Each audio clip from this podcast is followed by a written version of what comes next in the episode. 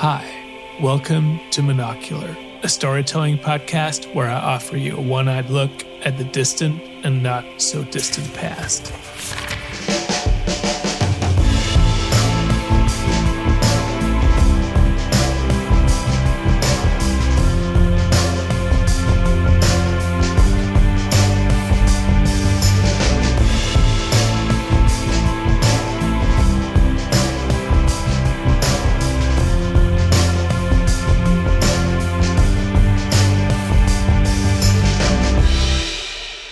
It's been a long time, but here it finally is a new episode of Monocular. The story you're about to listen to is one of those classic fish out of water stories. But this isn't Eliza Doolittle trying to make it in the fancy upper class world of Henry Higgins and his cohorts. Rather, it's the story of a young student who very strongly defines himself as a proponent of the liberal arts Yet suddenly, he finds himself working for the quintessential kind of massive corporation, an insurance company. Yes, that liberal arts guy was obviously me, and I'm still very much that guy. I still can't quite believe that I ended up in that kind of world, even if it was only temporarily. However, I learned a lot from that experience, and it undoubtedly shaped my views of what big corporations are all about. My apologies in advance to any truly good people listening to this who also happen to be working for a big corporation or even an insurance company. I know there are indeed lots of good people out there who do, including my dear friend Lasse, who plays a crucial role in the first part of the story. As always, Monocular is written, performed, recorded, and produced by me, Mikkel Elbeck, and you can get all the information you might want about the show on monocularpod.com including how to become a patron for just $2 a month. Monocular is a Torotown Storyworks production, and for more information about the company, a one stop shop for all kinds of storytelling, please visit torotown.com. Without any further ado, here's the story. I had the title ready before I even began writing it Corporate Sellout. Enjoy.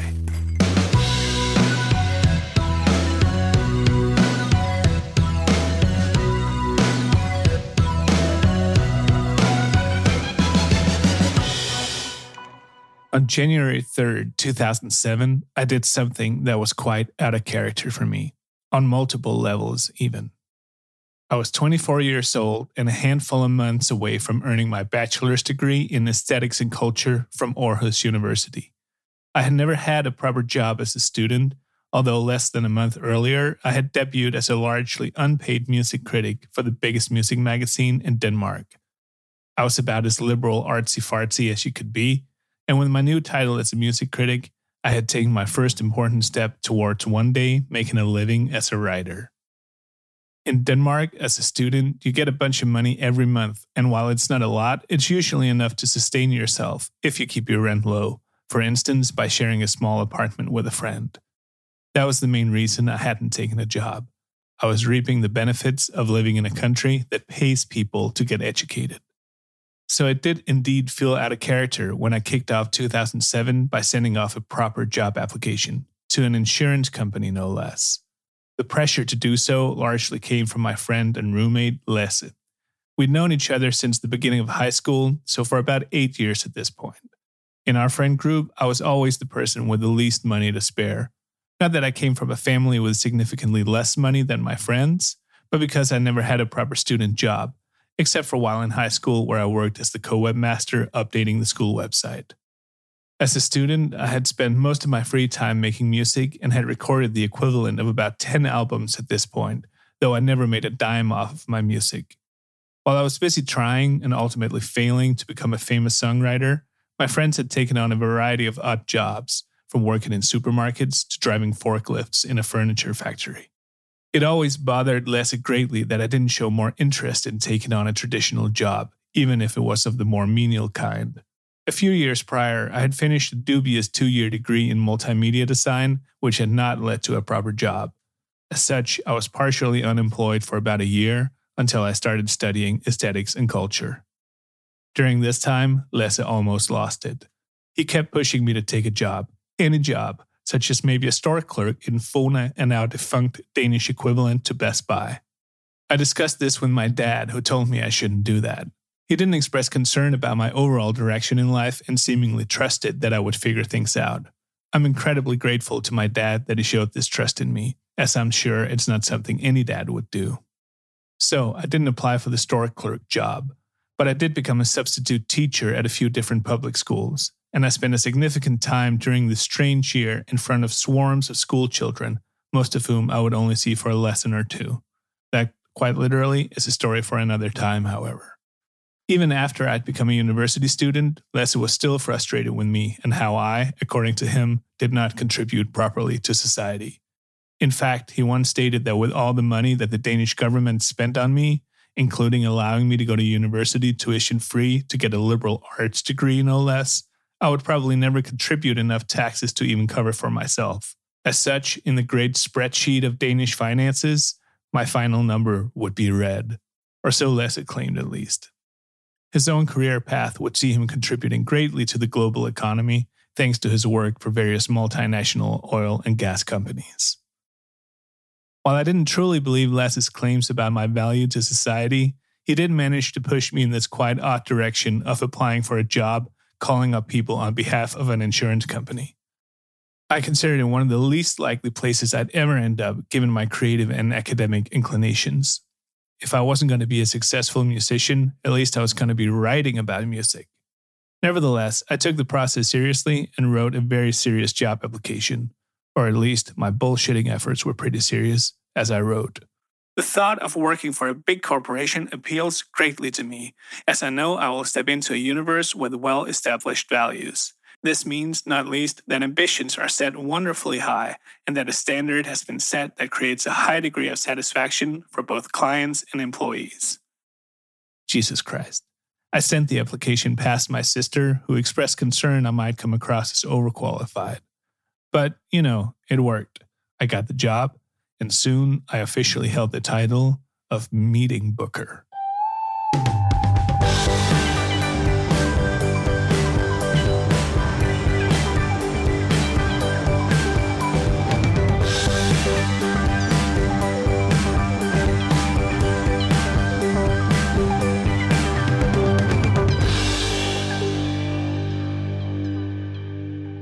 The job was pretty straightforward. For two nights a week, each four hour shift with a half hour break, I'd put on my headset and call up people who were already buying their insurance through this company. The goal was to convince them to take a face to face meeting during which an insurance agent would try to, quote unquote, optimize their current policies. In reality, though, those face to face meetings were an opportunity to sell people more insurance. So the very core of the job was to bullshit people into thinking they'd get a better deal which technically could happen, but really the goal was to set them up to buy more insurance, and probably more than they actually needed. I didn't realize this right off the bat, though, naive as I was. Instead, I believed what I was being told that this was a service to the customers offered to keep them happy. The room I was placed in was a big open plan office where groups of four desks would be clustered together. This meant that you had at least three colleagues within earshot at all times, and often more, if the whole place was a buzzing with enthusiastic insurance company worker bees trying to trick customers into taking meetings. My colleagues were almost all business school students, my mirror opposites, at least in terms of how I perceived myself as a proud liberal arts student. Whereas they were studying the world of business and money and profits and corporate ladders, I was studying arts and culture and all the things that create value and meaning in life beyond the scope of finances. As it turned out, I was the only liberal arts student there, which made it a little difficult on the social front. There were a few nice people there, mainly guys, but none that seemed to have the potential of becoming actual friends of mine. The girls generally seemed to fit my preconceived notions of what female business school students were like superficial, too much makeup, too cutesy sounding, and socially unapproachable if you're a guy in a band t shirt. My boss was a woman in her late 30s who was generally very nice, but really not an impactful presence. It seemed as if she happily let her right hand man be the more charismatic leader. He was the office supervisor, and I'll call him Tuna. Not so much as an homage to Ed Helms, but because that's only one letter away from his actual name. Tuna was in his mid to late 20s, so only a few years older than me. He was clearly the hot guy in school, and he had the attitude to match. He got a lot of attention from my female colleagues, as well as the more sycophantic male ones. I recognized this type of guy from miles away and smartly never wasted too much energy on trying to become his pal. Instead, I focused on the job at hand. I was a meeting booker, so book meetings I would. Sadly, the IT system that was central to everyone's job was absolutely ludicrous. Not simply because it was Windows based, but because its interface consisted of a text only window with a light gray background and a blue single space courier font. It was barely a step up from a piece of MS DOS software. The interface would serve us up subjects, as the customers were called, revealing some very basic info name, address, phone number, some info on what insurance they already had, as well as a field for notes that you and your colleagues could fill out with the relevant information. This could be little tips on what to call people or what to say. Sometimes you'd want to make sure to talk to a specific half of a married couple because that half was either nicer or more knowledgeable. One of my colleagues used the equivalent of the abbreviation TTH in the notes field. Some of us were puzzled as to what that meant. My colleague thought we were stupid when we asked him, and he sternly told us that it stood for talk to her, meaning the female half of the couple, not realizing at all how TTH was probably not a helpful way to communicate the difference between him and her. Every time you called someone up, you'd click a button and the next subject would show up on your screen. It seemed completely arbitrary who the next subject would be. There was no rhyme or reason to it, and sometimes it would seem like you were presented an infinite number of subjects, while other times it would start to loop and you could request the release of more subjects. I was astonished by this system, and I still am to this day. This was 2007, not 1977. Decent graphical user interfaces were a thing by this point. Nevertheless, the technical difficulties presented by this ridiculous system were not what would ultimately determine your success in the job. That was, rather, how well you did when you actually talked to people on the phone.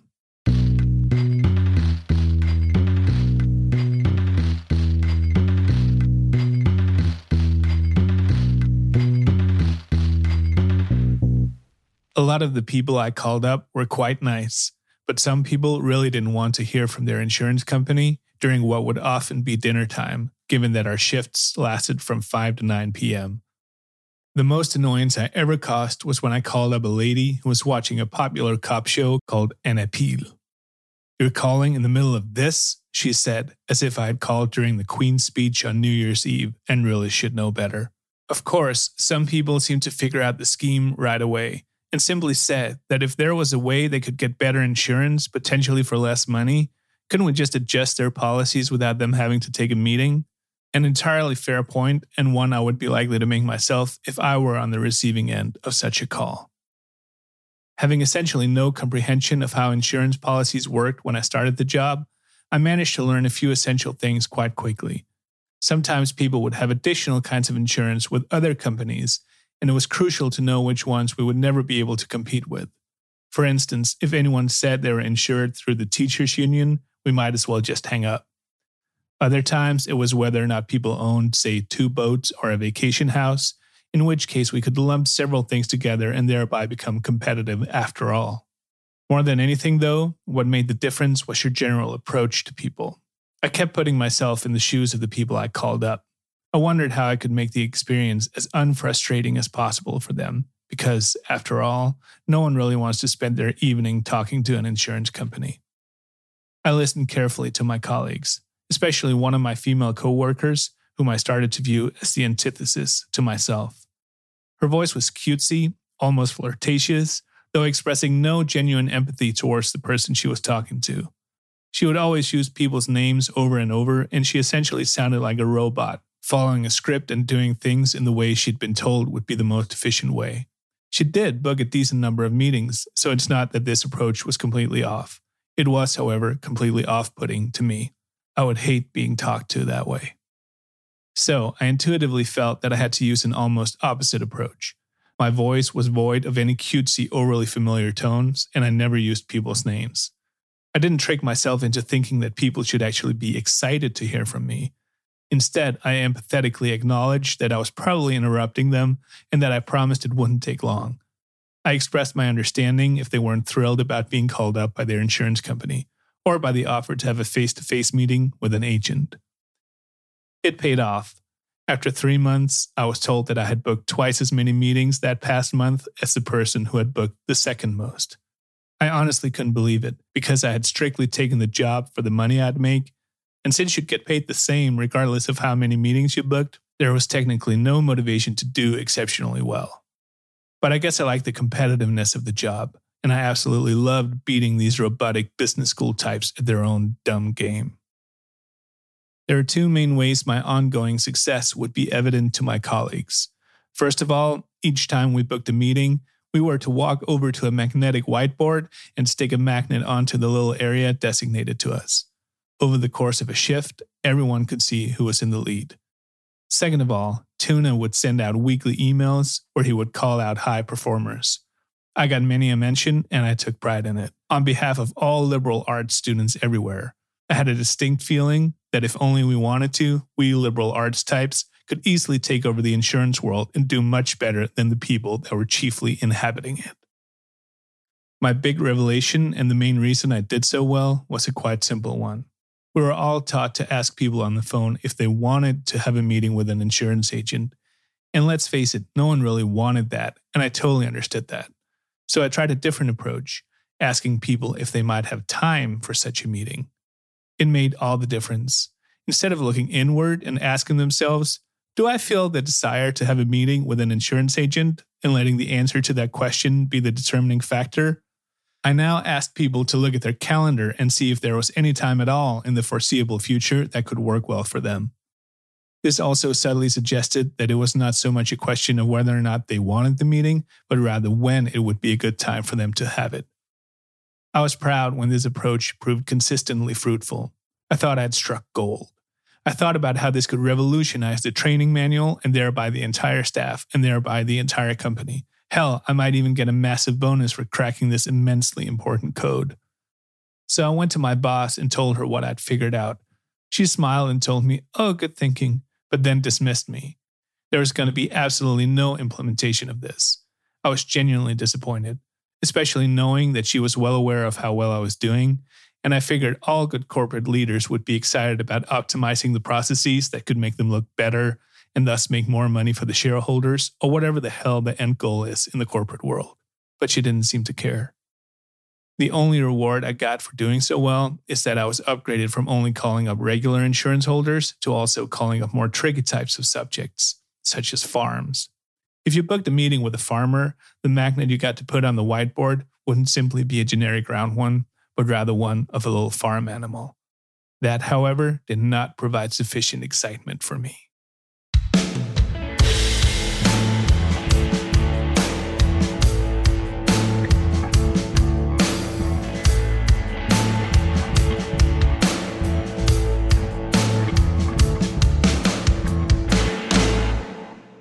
Did have a few months where I just did the job, motivated by the fact that I was quite good at it, but demotivated by the lack of opportunities to grow, as well as the lack of interesting social interactions with my colleagues.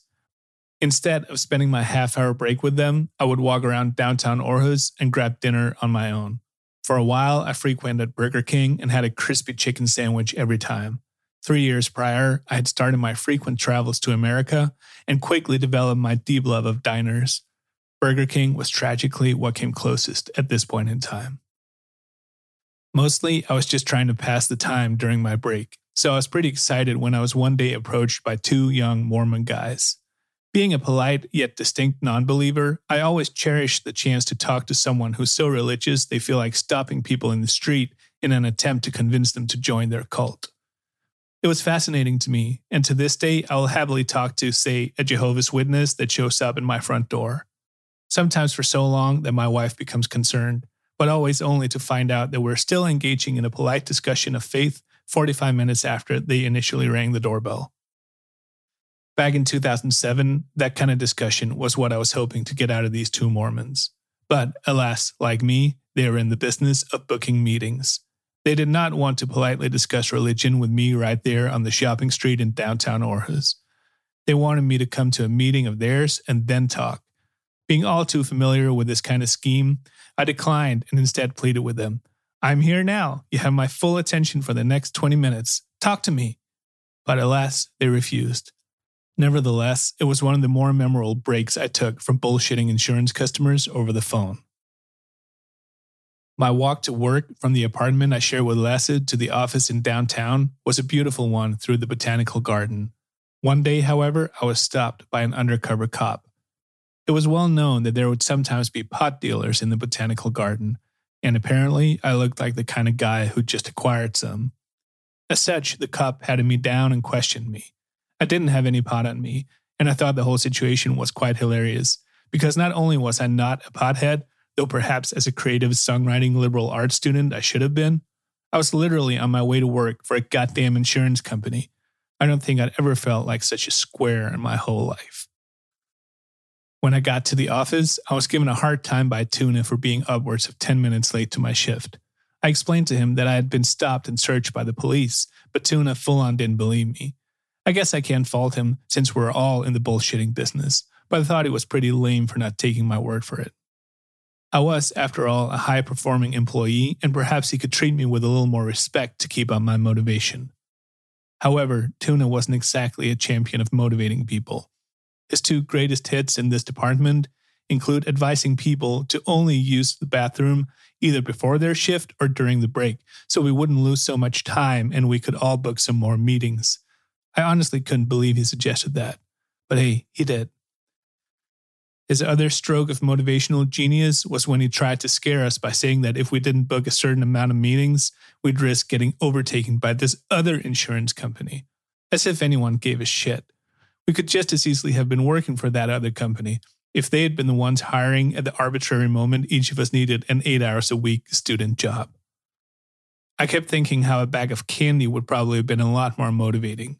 At this point, the highest praise you could get would be that mentioned by Tuna in the weekly email, but that effect would wear off when you'd experienced it a few times. A bag of candy, however, would, you know, always be a bag of goddamn candy to actually enjoy.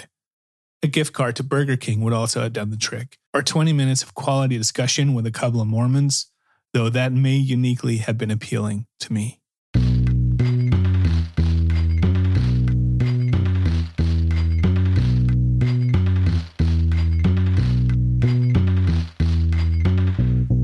After about six months, I had grown quite frustrated with the job and everything about it. Above everything else, I was annoyed beyond belief that there were so many ways that the job, which I and dozens of other people carried out, could be optimized. I wasn't talking about scrapping that Stone Age IT system or anything radical like that. I simply wanted to pick the low hanging fruit and fine tune the system a tiny bit. Beyond rewriting the training manual so that employees would ask about people's calendar rather than their desire to have a meeting, I also had an idea about how to streamline the flow of subjects. During a random shift, I started to talk to my colleagues about how this could be done, and I asked my boss questions about it. This got on one of my colleagues' nerves, so much so that she berated me for asking so many questions, for wanting to change things around. And she told me that we were here to do a job, so why didn't I just do that job? Why couldn't I just do as I was told? I was baffled not just because she effectively embarrassed me in front of everyone else in that section of the office, but also because that exact attitude was, yet again, the mirror opposite of my own. To me, it was clear that everyone would at least potentially benefit from what I was suggesting. Employees would have an easier and more satisfying time at work because they would do better with less effort. Tuna and the boss could potentially tell their superiors about how they delivered better results than the other regional offices. And maybe those people could implement changes across the corporation that would make everyone have a better time, make more money, and then truly surpass the competitors in ways that were far beyond the scope of Tuna's imagination. After all, his big idea was instating the rule that employees shouldn't use the bathroom during work. Obviously, I have no idea what the actual effects of implementing my ideas would be because it never happened. My last ditch effort to remain motivated enough to stay in the job came when I suggested becoming one of the people who teach low performing employees how to book more meetings. Fully in line with the brain dead approach to employer motivation, the people in charge, probably Tuna, had come up with a name for the upstairs room that these low performing employees would go to the playpen. But the Danish word is actually a lot worse because playpen suggests something fun. Directly translated, the Danish term is crawl yard, which distinctly suggests that it's for babies. In other words, their approach to motivating low performing employees was infantilizing them. Good fucking grief. Nevertheless, since I was never going to get to rewrite the training manual, maybe I could become a teacher in the playpen and then directly teach these unfortunate coworkers my magical trick. Maybe they would then suddenly do much, much better, and the thought of helping such a turn of events along excited me. But Tuna wasn't having it. He simply said, Well, if we let you become a playpen teacher, then we will miss out on all the meetings you book, and we don't want that. This was a quintessential example of Tuna's incredible short sightedness, but that was the final straw for me. Shortly after, on August 29th, I handed in my resignation.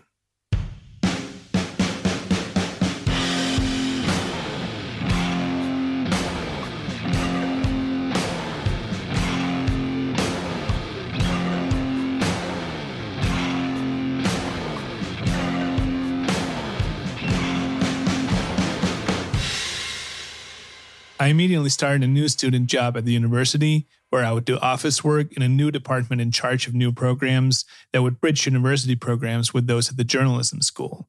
It seemed like a better fit for me, and it was. At the same time, I kicked off my two year master's program, still studying aesthetics and culture. I learned to enjoy making my own money, and while I didn't agree with my friend Lasse for how he went about it, I do have to thank him for getting the ball rolling.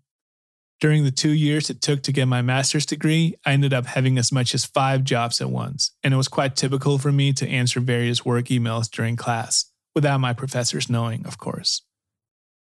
My career as a music journalist had started to take off, and I went from strictly being a critic to also doing interviews with people, which was not only more fun, it also paid real money, although not a lot. But it meant that I could count it as a job, Strangely enough, one of my many jobs ended up being at the business school, which surprised even myself. But it made sense considering it was the least business school type job I could think of. I became the photographer for the student magazine. Through my work for the magazine, I got to meet a lot of other business school students, and these were a hell of a lot more appealing than the ones I'd gotten to know through the insurance company. Maybe because these were students who cared about journalism and storytelling and creativity, more so than just making profits and admiring the corporate ladders they were one day going to climb. All in all, my experience at the insurance company did manage to decidedly turn me off of any such giant corporations for good. In an email to my American friends, which I wrote to them at the end of the year, looking back at everything that had happened that year, I stated the following about my time at the insurance company. I learned that it was actually a pretty easy gig the main reason for unproductivity among the employees stemming directly from Stone Age client database systems, piss poor management, and a general lack of people with an ability to think just a tiny little bit outside the box. It definitely enforced my belief in the human sciences and that an ability to communicate empathetically is much, much more important than blindly following the leader's vision of more profit. Because interestingly, doing that doesn't even seem to lead to more profit. Anyways, I definitely learned that the insurance business is every bit as crappy and actually worse than I imagined to be. It's fuck all to do with providing a good service for your clients. It's all about stripping them of their money and basically lying to them. And phrased it a little dramatically, I truly believe that one's morals are corrupted from working at such a place. That was my life lesson at 25 years old. Now, 14 years later, I still stand by that conclusion. I sold my soul to an insurance company for eight months, and I undoubtedly contributed to a whole lot of people spending more money on insurance than they had to. I can only hope that I have since then redeemed myself and that my soul has been fully reclaimed.